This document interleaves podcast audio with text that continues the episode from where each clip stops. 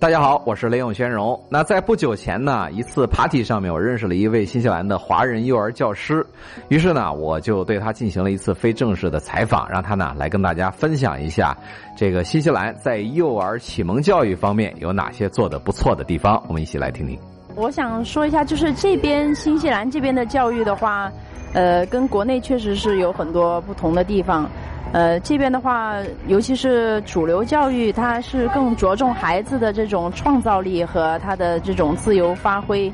嗯，可能刚来到新西兰的这个父母，有的时候会不太适应这边的。这种教育方式，呃，我记得我刚开始在这边，呃，在这边教书的时候，有个家长，他们刚从国内过来，就会问我说，啊，呃，今天孩子学到了什么技能，得到了什么东西，学会了什么？就是更多的国内的那种是会要教授知识，学习什么东西，就是更多的是。呃，会感觉功利性要多一些。这边的孩这个呃理念呢，就是说通过玩儿来学习。一般送到幼儿园，他们的这个标准配置都是必须有沙坑、水，就是让孩子自由发挥，让他们去探索大自然，然后嗯。去尽情的去去接触这些未知的东西，也比如说会，呃，跟孩子一起研究呃，比如说昆虫啊，然后还有，呃，就就是四季呀，这个嗯，还有就是还有什么嗯，就是让孩子尽情的，就是 have fun，就是玩的开心就很好。呃，还有就是他们会。不会太多的去干扰，呃，去去去，呃，干预孩子的那种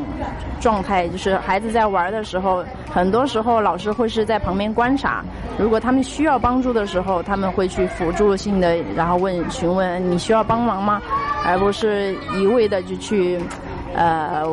去去去辅助他，去帮助他。如果他不需要的话，所以说，嗯，各方面的区别还是很大。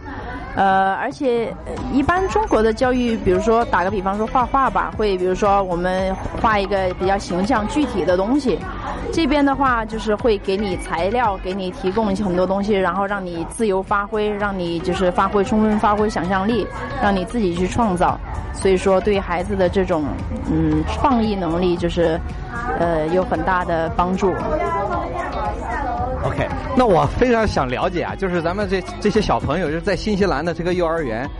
这一天都在做些什么呢？一般来说，每个幼儿园他都会把他的这个 routine 就会贴在外面，比如说教室的墙上，都是每天都还很很规律。他们就是，尤其是两岁以下的孩子，都很尊重孩子的这种嗯每天的这种呃 routine，就是他。会询问父母，他们每天在家里面会是什么样的这个呃作息情况啊？吃饭喝奶，然后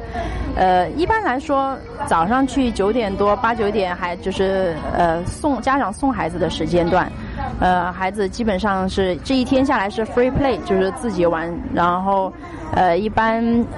两到三次的这个 m e t time 也就是说我们说的地毯时间，老师会。呃，讲讲故事啊，大家一起唱歌，然后从通过这种寓教于乐的形式，把这种嗯语言我们说的 literacy 还有 numeracy，就是这个数学的这些东西融合进去，然后让孩子也觉得很有兴趣。嗯，然后中间的话，一般他们中间还穿插了 morning tea、afternoon tea，还有 lunch 的时间，就是上午茶、下午茶，还有午餐时间，呃。有的孩子可能三岁之前会睡午觉，很多孩子可能三岁、三岁半以后就不睡了。呃，嗯，有的幼儿园也分不同的幼儿园，有有的到四岁以后，他进入 preschool 会有那个 transition to school 的那种 program，就会呃慢慢的开始让他接触这些上学要用到的东西，比如说呃怎么样，比如说很多字母的东西啊，还有。数字的这些融合进去，所以说，嗯，但是总的来说，这一天基本上很多时候是 free play。然后每个幼儿园它可能每个月它有不同的主题，比如说这个月是呃关于交通的，所以说老师会设计各种各样的关于交通的一些活动啊、故事，还有比如说画画，用那些卡车或者是飞机各种来来做创作他们的艺术作品什么的，画画来自由发挥，或者说。呃，打比方说，如果说这个月的主题是关于季节，可能老老师会准备很多呃 natural 的这种材料什么的来呃来帮助孩子来理解这种自然季节各种的东西。嗯，还有就这这边的幼儿园还是很着重于用自然的东西。来来来，提高孩子的这种感知能力，因为他们觉得，尤其是两岁、三岁以前的孩子，他们这种认知能力，就是五官、感官，就是我们说的呃 five senses，就是呃听力啊，还有视力、味觉、嗅觉，嗯，这些都是通过自然的方式来来获得的。哦，太棒了，太棒了！那在新西兰的这个幼儿园，通常这种呃适合就是幼儿园接收这个小朋友的年龄是从几岁开始？嗯，这个不一定，因为有的呃，这取决于幼儿园的 license。比如说，有的幼儿园它只它的 license 就只是三岁到五岁的，或者是两岁到五岁；有的是从零岁到五岁。所以其实说，从孩子生下来就。其实没没呃，就就就可以送去幼儿园了。哦，这样 OK。那还有就是，那你觉得这个呃，因为有一些幼儿园不是这个这个这个公立的这个幼儿园都是国家有多少个小时的这个免费的补贴，对吗？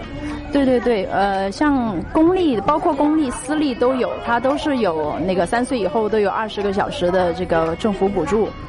呃，如果三岁以下的话，呃，如果他他得看家庭收入，呃，一般来说就是如果你达到某个标准以后，就没有太多的补贴了。哦，OK，那你像这个，如果是中国一个家庭，哈，比如说一个新移民来，他们刚好有一个小朋友需要上这个幼儿园，那他这样的话，一天的这呃这个一周的在这在这个小朋友的幼儿园上面的这个花费大概有多少？呃，这个是取决于他们这个幼儿园，因为每个幼儿园的这个收费都不一样，有的收费会比较高一些，呃，还有就是跟它的这个区域也不一样，呃，平均下来的话，嗯，你说的是三岁以上的孩子吗？啊，对，三岁。三岁以上上的话，他有那个政府补助。如果上的是公立幼儿园的话，呃，有二十个小时的补助可以免费，所以说，嗯，他那二十个小时是免费的。如果多出来的，那按每个小时差不多是五块钱一个小时这样算。私立的话，嗯，他是把这个补助已经全部就是嗯，跟他的收费政策是就是融合在一起了，所以说一般来说平均是。呃，五六十、四五十一天，但是也不一定，每个幼儿园的收费标准都不一样。哦，这样 OK。那你觉得这些新来的这些家庭的这些小朋友刚到了幼儿园，因为他们之前也没有接触过这个英文，你觉得他们可以很很快的适应吗？语言方面？啊，语言方面的话。如果孩子在国内就是新移民的话，国内如果他们有上过幼儿园的话，其实是会融合起来，会会比较快，因为，呃，他们在国内已经接触过这种跟孩子大家一起，嗯，这种集体生活，所以过来的话会会很快的那个融入。但是可能语言上面来说，对他们来说是一个挑战，呃，所以但是其实对于这个年龄来说，他们。呃，重新接受另一门语言，重新学习另一门语言是很快的，比比成人来说会会容易很多。但是即便是这样，呃，不要说是新来的移民，或者是他们语言上有障碍，就即便是当地出生长大的孩子，就是刚上的时候都会有一个适应的过程。一般来说，可能呃适应的快的话，也需要两三周、一两周；有的慢的话，可能得一两个月。但是。就是我觉得孩子来说，就是他们学习新的语言是很快，应该不是问题。OK，也就是说他们在上幼儿园的时候，实际上整个的语言环境已经给他们制造了一个很好的条件，就是他们可以很很容易的这个上手，并且呢，就是甚至当地的这个小朋友，他们这个上幼儿园这个时候英文水平也不咋地，对吧？就是大家英文水平都不怎么样，慢慢都学好了，对吧？对对对，嗯是。OK，好的，谢谢 Sophia 给我们带来那么精彩的分享。好，谢谢谢谢。那我们下期再见。记得分享和订阅哦。